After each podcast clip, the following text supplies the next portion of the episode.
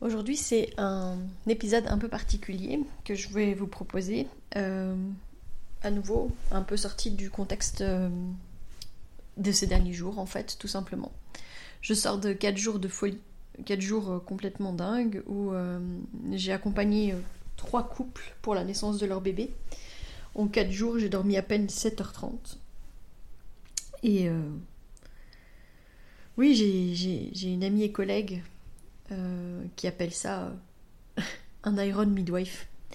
C'est vraiment le terme parce que c'est vrai que c'est cette sensation d'aller vraiment au bout de soi physiquement, ça c'est sûr. Et en même temps, euh, arriver à porter l'espace, à s'assurer qu'on reste toujours dans le bon pour ces femmes, pour ces bébés, pour ces couples. C'est euh, physiquement très très éprouvant, c'est vrai. Après, euh, voilà, euh, j'ai la chance de, d'arriver à vite me requinquer avec quelques heures, minutes de sommeil. Mais en attendant, euh, ça vient à chaque fois quand même appuyer sur euh, des fragilités du système, en fait. Fragilité du système, que ce soit bah, nous en tant que sages-femmes euh, indépendantes, euh, mais aussi euh, fragilité au niveau du système de santé et au niveau de la rémunération des sages-femmes et de la reconnaissance de notre travail. Donc aujourd'hui, je vais surtout vous parler de ça.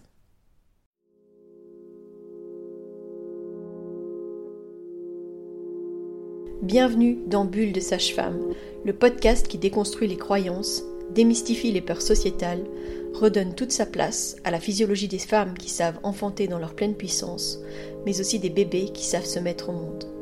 Ici, vous profiterez de l'expertise de sages-femmes pratiquant en dehors des hôpitaux, des accouchements à domicile ou en maison de naissance. Nous souhaitons que vous trouviez les outils, les informations pour que vous puissiez être les acteurs de la naissance de votre bébé, et ce quel que soit le lieu où vous avez décidé de l'accueillir. Mon nom est Mélissa Chambard, sage-femme, maman de cinq enfants.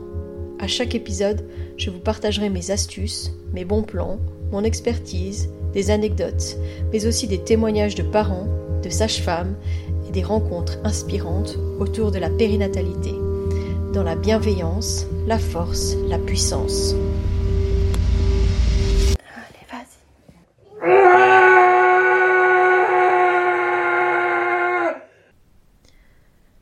Donc c'est, ça peut paraître complètement fou ce que je dis là, donc euh, ces, ces derniers jours de, d'accompagnement. Euh, il y a eu, en, en fait c'était trois, trois fois des premiers bébés, donc ça, ça peut prendre quand même du temps. Euh, sur ces trois suivis, il y en a quand même deux qui ont accouché euh, ben voilà, de, avec un, un nombre d'heures, j'ai envie de dire, tout à fait normal, où ça m'a pas demandé un suivi... Euh, extraordinaire ou enfin ouais, en, en, en plus quoi, mais bah voilà, ne serait-ce que euh, quand ils arrivent euh, à la maison de naissance et que ça peut prendre bah, euh, potentiellement huit heures, euh, ce qui est tout à fait euh, normal, voire dix heures, plus le suivi postnatal, voilà, ça me demande quand même déjà une grande disponibilité hein, et une partie de mon temps qui est assez importante. En fait, il s'est passé que j'ai terminé mes consultations le vendredi et que je m'étais même pas encore couchée, qu'il y avait déjà une patiente qui m'appelait pour me dire qu'elle avait des contractions, que c'était fort. Et euh, donc elle est arrivée à la maison de naissance, elle a accouché à quatre heures du matin. Euh, le temps euh, bah voilà, de, de faire le, post-part, le postpartum immédiat, c'était déjà euh, bah, l'heure de leur apporter leur petit déjeuner, euh, l'heure d'accueillir quelqu'un pour une prise de sang, euh, reprendre les réunions et puis les suivis, euh, voilà, la vie de famille. Mais j'étais dans mon lit, il était vingt et une heures quoi. Et à vingt-trois heures, j'étais déjà rappelée par un autre couple. Et au milieu de ça, j'avais un bébé malade euh, qui ne dormait pas bien, euh, que je berçais au milieu de ma chambre pour essayer de l'endormir, alors que j'avais moi-même déjà beaucoup d'heures de retard de, tra- de, de sommeil. Le deuxième suivi m'a quand même demandé vingt-trois heures d'accompagnement. Donc ça, c'était vraiment... Euh, un très long suivi, euh, on a eu à peu près dix heures à la maison de naissance et puis on a pris la décision de, d'aller vers l'hôpital. Ça c'est un contexte qui fait que euh, ben, en plus de ça il y a le transfert, voir un peu comment ça va se passer sur place, comment est-ce qu'on va être accueilli, toujours un peu compliqué. Ici ça s'est bien passé, euh, la sage-femme qui nous a accueillis me connaissait, mais elle euh, travaillait euh, avec plusieurs femmes en même temps. Elle a eu à un moment donné un accouchement qui a été compliqué, où on ne l'a pas vue pendant euh, un temps certain, j'ai envie de dire, parce que j'avais plus trop de notion du temps à ce moment-là, moi-même, donc euh, voilà. Mais je sais qu'elle était toute seule euh, référente pour la salle d'accouchement, donc ça veut dire qu'elle se retrouve dans des situations où elle gère plusieurs femmes en même temps. Ça aussi, c'est assez euh, interpellant dans notre système de santé, à quel point, en fait, euh, on reste avec la recherche du bénéfice au niveau euh, argent, et qu'on ne met pas du tout l'humain en priorité. Parce que si on mettait l'humain en priorité, on pourrait exiger que ce soit une femme, une sage-femme, qui a un suivi de qualité où on n'est pas euh, potentiellement euh, dans une situation où bah, déjà elle avait une naissance compliquée, mais imaginons que la patiente que j'accompagnais avait des difficultés euh, pendant son travail, elle, je pense que ça, ça allait devenir vraiment compliqué, quoi. Donc oui, un suivi qui a duré vingt-trois heures avec une naissance donc, qui a eu lieu finalement... Euh, au tout tout début de la journée du dimanche, puisque le bébé est né à minuit quarante-quatre. J'ai mon mari qui est venu me chercher, je me suis couchée, il était deux heures du matin, et euh, je me suis dit d'ailleurs quand j'ai posé mon téléphone, il y a pile vingt-quatre heures, je les accueillais à la bulle. Je me suis endormie instantanément, j'ai posé ma tête sur l'oreiller évidemment, je me suis endormie tout de suite, et puis à six heures trente, une autre patiente m'a appelée pour me dire qu'elle avait des contractions. Et je pouvais pas la faire plus patienter que ça, parce qu'elle me disait que ça commençait à être quand même toutes les deux minutes. J'ai eu des moments où je me suis dit, euh, je vais mourir. C'était vraiment cette sensation de, non mais en fait c'est pas possible, je vais pas pouvoir tenir, quoi. Et puis en fait, remise dedans, bah ça va. Il y a aussi le fait que, bah, par exemple pour le deuxième suivi, quand, euh, quand je me suis sentie euh, si fatiguée au moment où je devais partir pour les accueillir, j'ai tout de suite appelé ma deuxième sage-femme, qui était de garde, en lui disant « Je suis désolée de te faire venir maintenant, mais je ne serai pas capable de porter l'espace toute seule maintenant. Il faut que, il faut que tu viennes et que tu m'épaules, parce que ça va être nécessaire, pour que j'essaye de dormir. » J'ai essayé évidemment, mais avec une maman au travail juste à côté, qui, qui était quand même très plaintive, qui avait beaucoup de mal, qui avait beaucoup de difficultés. En fait, ça me réveillait à chaque fois, parce que ça, ça venait euh, toucher... Euh, la sage-femme en moi, la femme en moi, enfin voilà. Euh, en tout cas, j'avais, j'avais à cœur de pouvoir mieux l'accompagner. Et du coup, j'arrivais pas vraiment à dormir. Et puis donc la dernière naissance, une naissance toute bien, euh, vraiment magnifique. Euh, une où je me disais, ah ça fait du bien de terminer euh, vraiment avec une naissance fluide, que ça faisait du bien. Et en même temps, bah après, euh, on a eu un transfert... Euh, plusieurs heures postnatales après euh, parce que en fait il y a eu des complications près du bébé. Ça m'a aussi fait prendre conscience de à quel point euh, on parle de notre responsabilité médicale, parce qu'on est une, une profession médicale avec les responsabilités que ça représente, mais on n'est pas reconnu en tant que tel. C'est assez interpellant. Donc oui, comme je disais, en fait il y a quand même pas mal de mes collègues qui se retrouvent dans ce genre de situation, hein, avec euh, plusieurs suivis d'affilée, et cetera. On est nombreuses à discuter de nos tarifs et des difficultés financières qu'on rencontre. On peut me parler de déconventionnement, parce que souvent on nous dit « bah oui, mais si tu veux être rémunérée à ta juste valeur, alors tu dois te déconventionner et puis demander les tarifs qui te semblent justes à tes patientes. » Je pourrais faire ça. Mais si je fais ça, en fait, je me mets... hors de portée de bourse de gens qui ont, méritent aussi d'avoir le droit à une naissance respectée, accompagnée euh, par moi ou par Mélanie, enfin voilà, mais moi je me disais, quand j'ai eu mes premiers, j'aurais jamais été en capacité à payer des suppléments euh, par rapport aux tarifs qui étaient demandés. Clairement, je, je, je, je, je roulais pas sur l'or, j'étais étudiante pour, euh, pour mon fils et j'aurais pas pu payer... Euh, une somme plus importante que euh, ce qu'on pouvait potentiellement me demander, clairement. Ici, je sais qu'à la maison de naissance, le forfait qu'on demande, voilà, il y a des gens qui, ouais, qui utilisent euh, une partie de leur prime de naissance ou qui demandent à leurs proches de les aider, ou enfin voilà. Je suis consciente de pourquoi est-ce qu'on demande ce tarif, à quel point c'est juste en fait. Euh, je peux pas ajouter en plus à ça, euh, enfin moi en tout cas humainement parlant, pour l'instant, je peux pas rajouter à ça une majoration des tarifs parce que je serais déconventionnée, d'autant plus que ce qui est injuste en Belgique en tout cas, c'est que euh, si, si la sage-femme ou le médecin, enfin voilà, est déconventionné, en tout cas pour les sages-femmes, parce que je ne sais pas trop comment ça se passe pour les médecins, mais chez nous, si euh, la sage-femme est déconventionnée, la, la femme sera remboursée. Donc si par exemple, euh, je ne vais pas dire de chiffres parce que je suis tellement fatiguée que je vais mélanger et je n'ai pas préparé ça du tout, donc euh, voilà.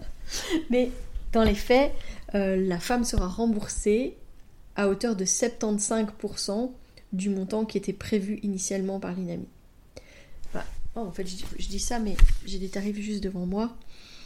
Donc ça veut dire, euh, techniquement parlant, euh, pour euh, une consultation, euh, une préparation à l'accouchement. Voilà. Une préparation à l'accouchement en individuel, c'est vingt euros vingt-cinq. Si je suis conventionnée et que je ne tarif... Ouais, mais je... c'est pas une bonne idée. C'est pas une bonne interprétation parce que c'est la seule chose qu'on sait majorer. Alors, je vais changer, désolée. Pour une consultation prénatale, c'est tarifié trente euros trente-sept. Si je suis conventionnée, la femme sera remboursée trente euros trente-sept. Si je suis déconventionnée, ça veut dire que je vais décider par exemple que ma consultation est à cinquante ou soixante ou soixante-dix euros, je ne sais pas. Mais au lieu d'être remboursée trente euros trente-sept, qui est le tarif qu'elle aurait eu si j'étais conventionnée, elle ne sera remboursée que de vingt-deux euros soixante-dix-huit. Donc en fait, elle n'est remboursée qu'à hauteur de soixante-quinze pour cent du montant qui était prévu à la base. Donc elle est doublement pénalisée, entre guillemets, parce qu'elle aura choisi son praticien, et cetera. Mais elle paiera plus cher et elle sera moins remboursée. Voilà. Ça, pour moi, en tout cas, là où j'en suis maintenant, j'aspire en fait à effectivement mieux vivre de mon travail, mais euh, je n'aspire pas à euh, devenir une charge supplémentaire plus lourde pour mes patientes. Parce que c'est compliqué en fait de fonctionner à contre-courant, c'est compliqué de me rendre compte que le coût pour les patientes est beaucoup plus important chez nous que euh, si elles accouchent à l'hôpital. Alors que, ben, on s'en sort pas financièrement. C'est triste en fait, c'est tellement triste. Les femmes, quand elles accouchent avec nous, le forfait qui est demandé par la bulle, si elles n'ont pas une assurance complémentaire, elles ne seront pas remboursées. Si, euh, et même quand elles ont une assurance complémentaire, il y a plein de fois où les assurances disent qu'elles ne remboursent pas parce qu'elles ne remboursent pas les maisons de naissance. Alors c'est pas juste, parce que si elle avait accouché à l'hôpital, le montant que l'assurance aurait dû rembourser serait bien plus que le montant qui est demandé à la, euh, par la maison de naissance. Ça serait bien au moins fois quatre. Et ça serait remboursé sans poser de questions. Et parce qu'on est une maison de naissance, ben on dit qu'on ne rembourse pas les maisons de naissance. Mais c'est injuste en fait. C'est pas juste parce que on est moins cher pour la société. On propose un accompagnement qui est qualitatif et qui est reconnu comme tel. Parce que le one-to-one, c'est sûr, c'est beaucoup plus euh, au niveau euh, de ce que les, les, les, les, les familles... Euh, en reviennent, ils disent que c'est incomparable au niveau du suivi, au niveau de l'accompagnement, au niveau euh, du soutien qu'ils vont recevoir. Et pour autant, c'est pas du tout reconnu. Je me dis vraiment que euh, ce qui est difficile, c'est de se dire qu'on a un métier aussi peu reconnu, inintéressant pour le monde politique, que, qui est invisible pour les personnes qui décident de nos tarifs. J'ai des collègues qui se battent pour nous auprès de l'INAMI, je le sais parce que je suis au sein de l'union professionnelle et donc je, je connais mes collègues qui vont là-bas et qui parlent en notre nom. Mais en même temps, euh, à l'INAMI, ils ne connaissent pas notre réalité de travail, ils ne travaillent qu'à travers des statistiques. On s'en sortira pas tant que la première priorité, ça sera pas l'humain en fait, mais le profit. On restera dans un système de santé qui est malade et pour être franche... Euh, Moi, je vis pas de mon travail de sage-femme. Je, je, enfin, c'est, je rajoute du, du beurre dans les épinards. Si mon mari n'était pas là, ben en fait, euh, je serais pas en capacité euh, de, de, ouais, de, de, de subvenir à euh, toutes les charges qu'on a. Alors oui, je vivrais certainement différemment, mais, euh, mais je ne suis pas en, en capacité de vivre pleinement de mon activité de sage-femme. Et c'est triste, parce qu'à côté de ça, ça me demande une disponibilité hors norme.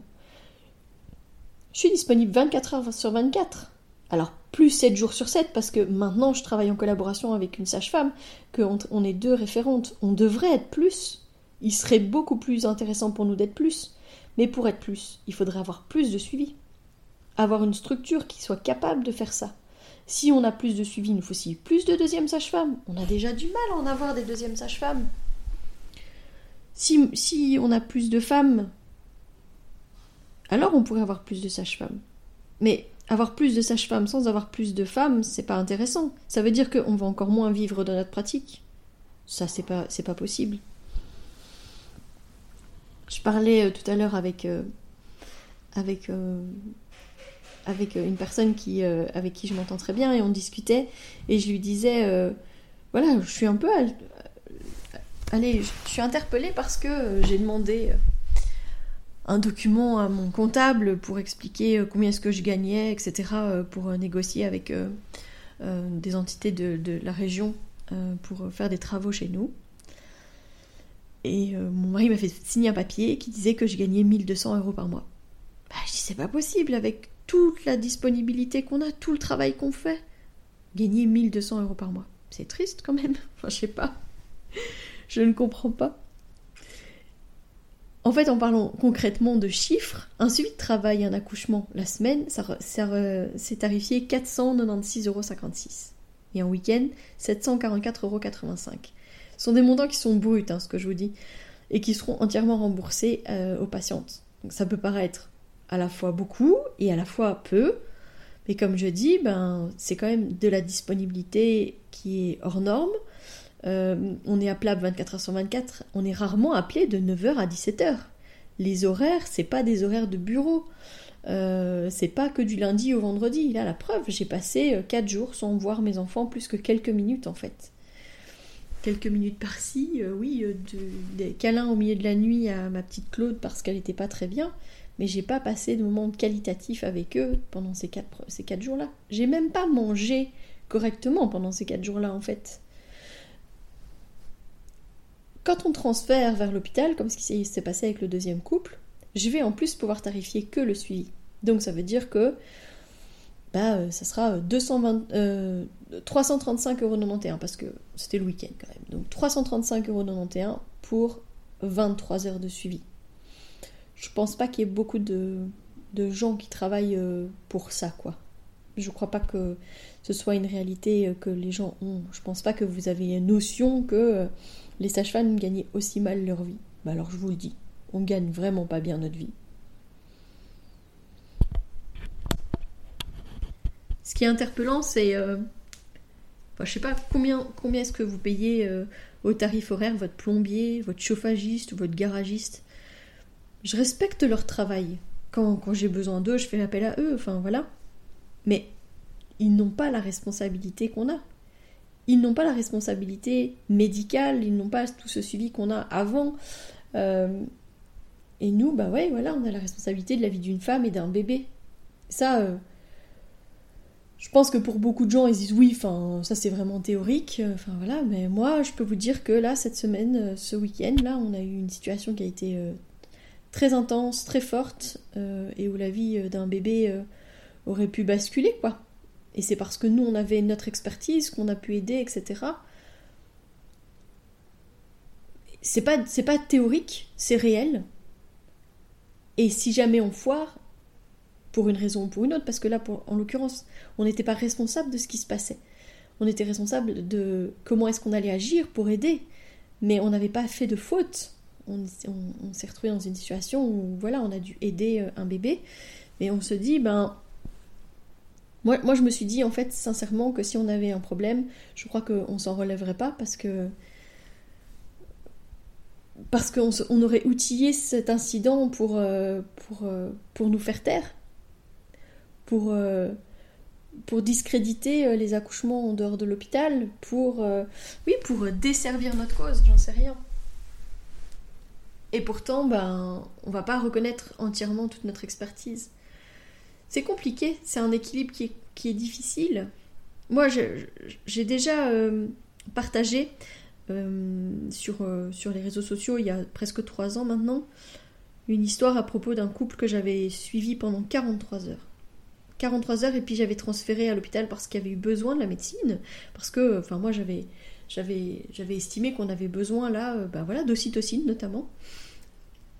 Et pourtant dès qu'on est arrivé à l'hôpital, ben en fait on a, on a tout de suite parlé euh, vraiment de césarienne, et cetera, alors qu'il n'y avait pas du tout besoin, le bébé et la maman allaient bien, c'est juste que c'était long et puis qu'elle était fatiguée et qu'elle avait besoin d'un petit coup de pouce.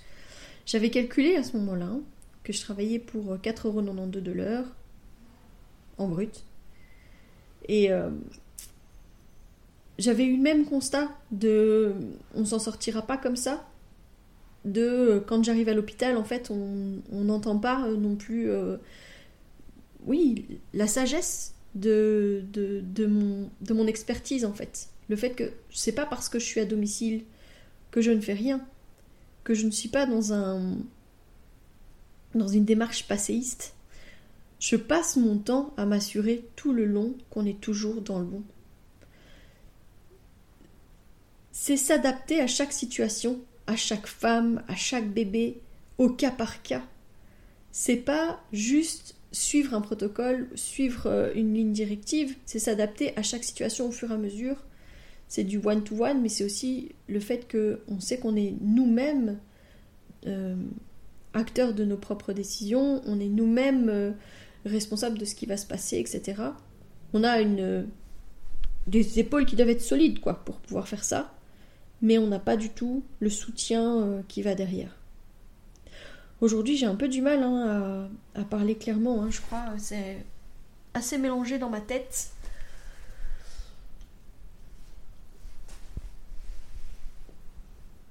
C'est, c'est assez compliqué euh, sur plein de points, sur tellement de points en fait. J'aime mon métier, je l'aime tellement. C'est même, en fait, la plupart du temps, je, je l'exprime en disant, c'est pas juste mon métier. Sage-femme, ça fait partie de moi.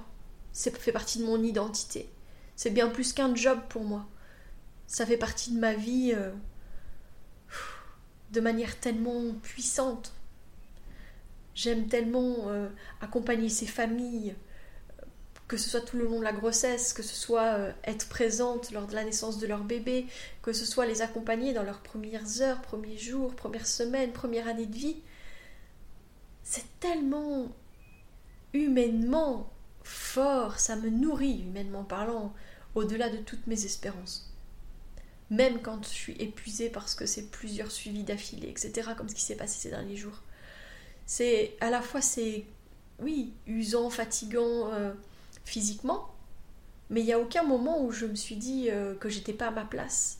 Il n'y a aucun moment où je me suis dit euh, que, que ça n'allait pas, et cetera. Je me suis juste dit que oui, j'étais fatiguée, euh, oui, c'était intense, oui, c'était difficile, mais c'est pas pour autant que, que j'avais pas envie d'être là, quoi.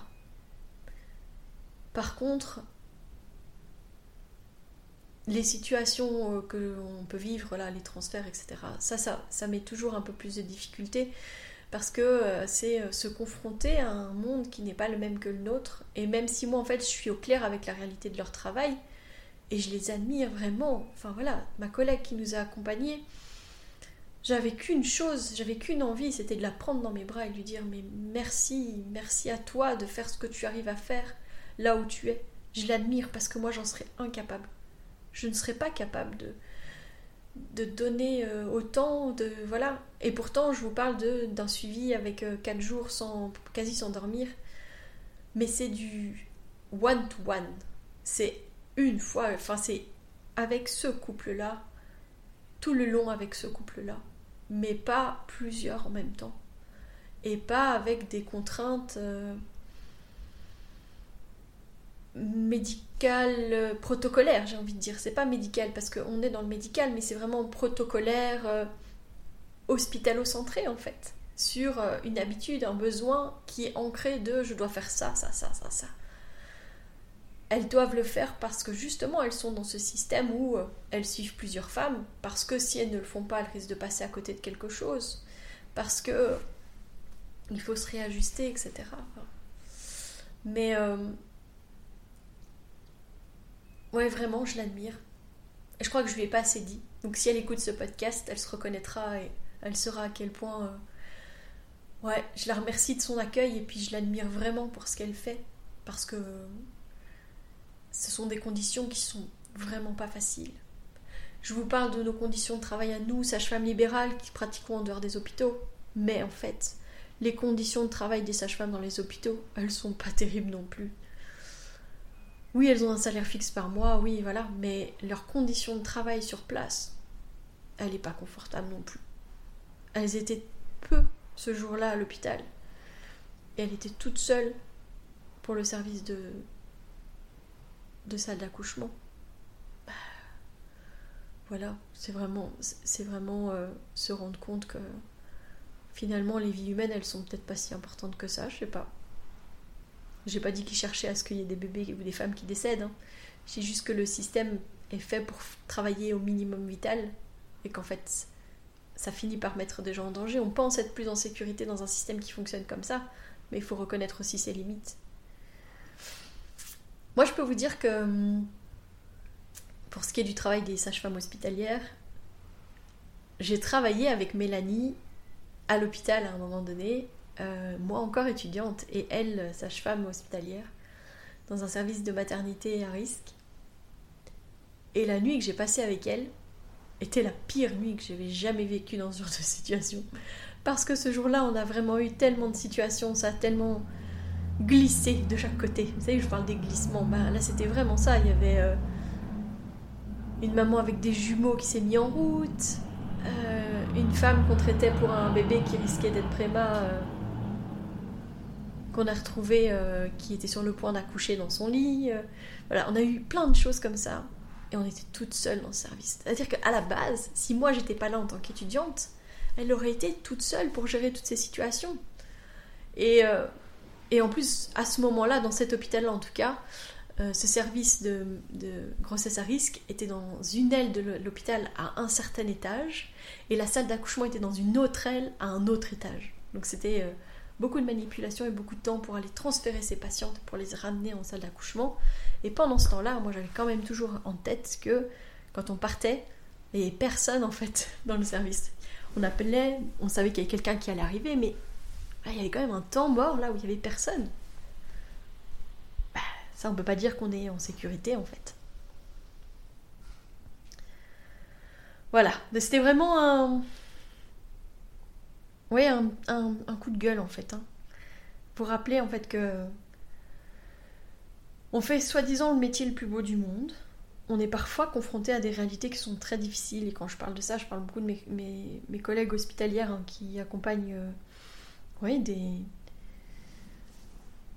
bah, euh, des situations où on perd des bébés, euh, des situations où euh, on, on, on interrompt médicalement une grossesse, euh, des situations oui, très très très compliquées, très difficiles.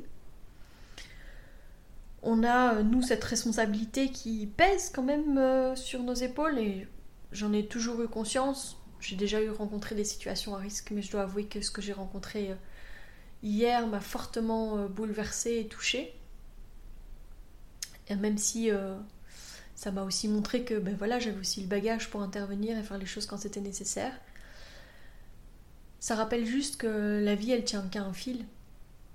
Et même si on le rappelle constamment, parce que quand on rencontre les parents, moi je leur dis, quand on fait le choix de la vie, d'accueillir un bébé, on fait aussi le choix de la mort, parce qu'un jour, on espère dans longtemps, ce bébé, il deviendra une personne, euh, peut-être euh, une personne âgée, c'est ça que je voulais dire, et que bah, un jour, cette personne, elle décédera quand même. Donc, c'est une réalité. Mais là, à cet instant-là, bah, c'était aussi se rendre compte que euh, on est là, à un, à un moment donné, puis on peut partir à un autre. Ce bébé va bien, je voulais juste vous rassurer sur cette question-là parce que voilà, ça pourrait faire peur, mais ce bébé va bien. Mais en attendant, euh, voilà, il est passé par euh, le, petit, le petit trou du chat de l'aiguille, là. euh, et on a, avec, euh, avec nos savoirs, avec notre matériel, avec tout ce qu'on a mis en place, et cetera, on a su, on a su l'aider et, et, et le transférer vers l'hôpital.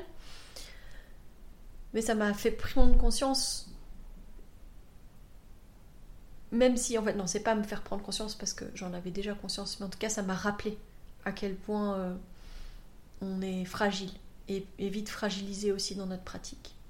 Parce que, à ce moment-là, je crois que j'ai visualisé euh, d'abord comment est-ce que j'allais être avec ses parents, et ensuite, je me suis dit comment est-ce que, euh, comment est-ce qu'on va s'en sortir si réellement euh, ce bébé ne va pas bien, si euh, ce bébé ne se reprend pas. Comment est-ce que euh, notre toute petite structure là s'en relèvera? Ça, j'étais pas sûre du tout. Naviguer à contre-courant comme, comme on le fait en fait, le fait d'être euh, dans cet accompagnement global, mais dans le choix, dans le respect, dans l'adap- l'adaptation à chaque situation. Ce qui fait que on est les sages-femmes de cette patiente, de ce bébé, de ce couple-là, dans ces demandes à ce moment-là. C'est aussi ce qui parfois va nous mettre à mal, parce que on vient heurter les pratiques habituelles et que du coup on va nous pointer du doigt. En fait, c'est ça. Je pense que moi, ce qui me fatigue tant, c'est cette non-reconnaissance de mon travail de sage-femme. Et c'est le fait d'être pointée aussi facilement parce que je ne vogue pas dans les mêmes, les mêmes eaux, parce que je m'adapte aux situations, parce que j'ai à cœur d'accueillir en douceur les adultes de demain, parce que je veux accompagner de manière qualitative ses futurs parents, ses parents. Je crois pas qu'on mérite d'être constamment pointé du doigt pour ça. Je crois que si moi je suis capable de reconnaître à quel point j'ai besoin de leur expertise quand je suis dans des situations qui le, né- qui le nécessitent, il serait juste en fait de juste reconnaître réellement la sagesse de notre pratique. On n'est pas des huluberlus qui ne faisons rien, qui marchons euh, sous la pleine lune nus avec des tambours autour des femmes qui enfantent. Notre travail, il est précieux. Je suis fière de dire qu'on travaille de manière aussi euh, ancrée et, euh, et responsable. Parce que cette image de « on ne fait rien », c'est faux. Parce qu'on est vraiment à l'écoute de tout ce qui se passe. Et je peux le dire, on ne quitte pas ces femmes, on est tout le temps près d'elles. Même là que j'étais fatiguée, bah, c'est ma collègue qui a pris le relais et qui restait près d'eux. J'avais besoin d'elles, et je l'ai reconnu que j'avais besoin d'elles. Parce que sinon j'aurais eu mon nez là, contre le mur, j'aurais jamais vu toute la fresque qu'il y avait dessus. Parfois c'est ça, on a besoin aussi de quelqu'un qui nous fait prendre du recul. Et le reconnaître, c'est important. Voilà. J'ai pas grand chose du coup à vous donner comme, euh, comme message aujourd'hui, à part que ben, si jamais vous êtes dans le monde politique et que vous avez envie euh, ouais, de, de communiquer, de travailler sur euh, la réalité du travail des sages-femmes, travailler sur une meilleure valorisation de leur travail. Je sais que ça s'est fait sur Bruxelles, mais en Wallonie, on n'entend pas beaucoup parler de nos ministres de la Santé. En tout cas, ils ne sont pas du tout venus nous voir, comme ça a pu se passer sur Bruxelles. Oui, si, si vous êtes quelqu'un qui est prêt à nous aider, à militer, à travailler là-dessus, moi je suis toujours intéressée. Si je prends mon micro maintenant et que je parle de la réalité de notre travail, c'est aussi pour ça. C'est aussi pour dire, euh, on mérite aussi... Euh, Ouais, de, de, de faire du bruit. Quand j'avais, quand j'avais partagé cette, cette carte blanche il y a trois ans, on m'avait contactée pour être une carte blanche dans le guide social. Mais c'est tout, il n'y a eu aucune autre retombée que ça. On est insignifiantes. Les sages-femmes, de manière générale, je crois qu'on est vues comme des petites mains, des petites dames avec un... Ouais, on aura une sac- un sacerdoce, là. On est fait de toute façon pour vivre nourri par euh, ouais, l'amour, l'eau fraîche, euh, les légumes du jardin et les poules, mais de nos jours, en fait, c'est plus trop possible. Peut-être que j'étais sage-femme dans une autre vie et que c'était comme ça que je, j'étais rémunérée et que ça me semblait bien. Et si je le pouvais, je retournerais bien dans une partie du monde où je pourrais fonctionner comme ça. Mais c'est pas comme ça que ça fonctionne. On a nos charges, on a euh, nos assurances, on a la réalité de la vie de tous les jours, qui fait que ben, c'est pas possible. Mais en plus de ça, si je dois me battre constamment sur comment est-ce que je travaille, c'est comme ça qu'on ne tiendra pas. Je crois en notre accompagnement et en notre manière de travailler. Et j'espère que on trouvera un soutien à un moment donné, ou une manière en tout cas de valoriser notre travail, de reconnaître le côté qualitatif, la sagesse de nos savoirs, et que on arrivera à avancer. Voilà, Je voulais encore une fois bah voilà, vous rappeler que on aura sûrement l'occasion de se rencontrer si vous venez au Salon Naître et Grandir en Douceur. On avance, on avance. Bon, avec tout ça, cette semaine-ci, euh, on a avancé un petit peu moins, mais voilà. Préparer un salon en même temps, en tenant une maison de naissance, euh, et ben, parfois c'est pas, euh, c'est pas super facile, mais voilà, on est en train de le faire. On espère que ça va être aussi bien que ce qu'on porte dans notre cœur et dans notre tête, et on sera vraiment ravis de vous, accue- de vous accueillir, de vous proposer euh, les rencontres, les débats, les, les projections qui vont avoir lieu, et puis ben... on vous donne rendez-vous donc les quinze et seize avril. D'ici là, suivez-nous sur les réseaux sociaux. Il y a vraiment une super page Instagram qui a été créée pour le Salon Naître et Grandir en Douceur. Donc allez voir, allez liker, allez suivre pour avoir des informations sur les différents euh, exposants qui seront là. Parce qu'on en, on en poste tous les, deux, tous les jours un petit peu. Donc voilà, allez voir. Et puis euh, il y aura plein d'informations justement sur les différents ateliers, et cetera. Je vous dis à la semaine prochaine. Si vous souhaitez échanger à propos des différents sujets abordés dans ce podcast, vous pouvez interagir sur les posts dédiés à chaque épisode sur nos réseaux sociaux Facebook et Instagram. Vous pouvez également me joindre par email à Mélissa avec un Y, point Chambard avec un D, arrobase gmail point com. Je serai également ravie de collaborer avec vous, que ce soit pour un témoignage, une rencontre ou pour savoir quel sujet vous intéresserait à l'avenir. Je vous invite à vous abonner pour ne rien louper des prochains épisodes, mettre des étoiles, des commentaires et surtout à partager pour faire rayonner, voyager ce podcast, pour démystifier l'accouchement en dehors de l'hôpital, parler de ses suivis, de ses naissances et continuer à accueillir en douceur les adultes de demain.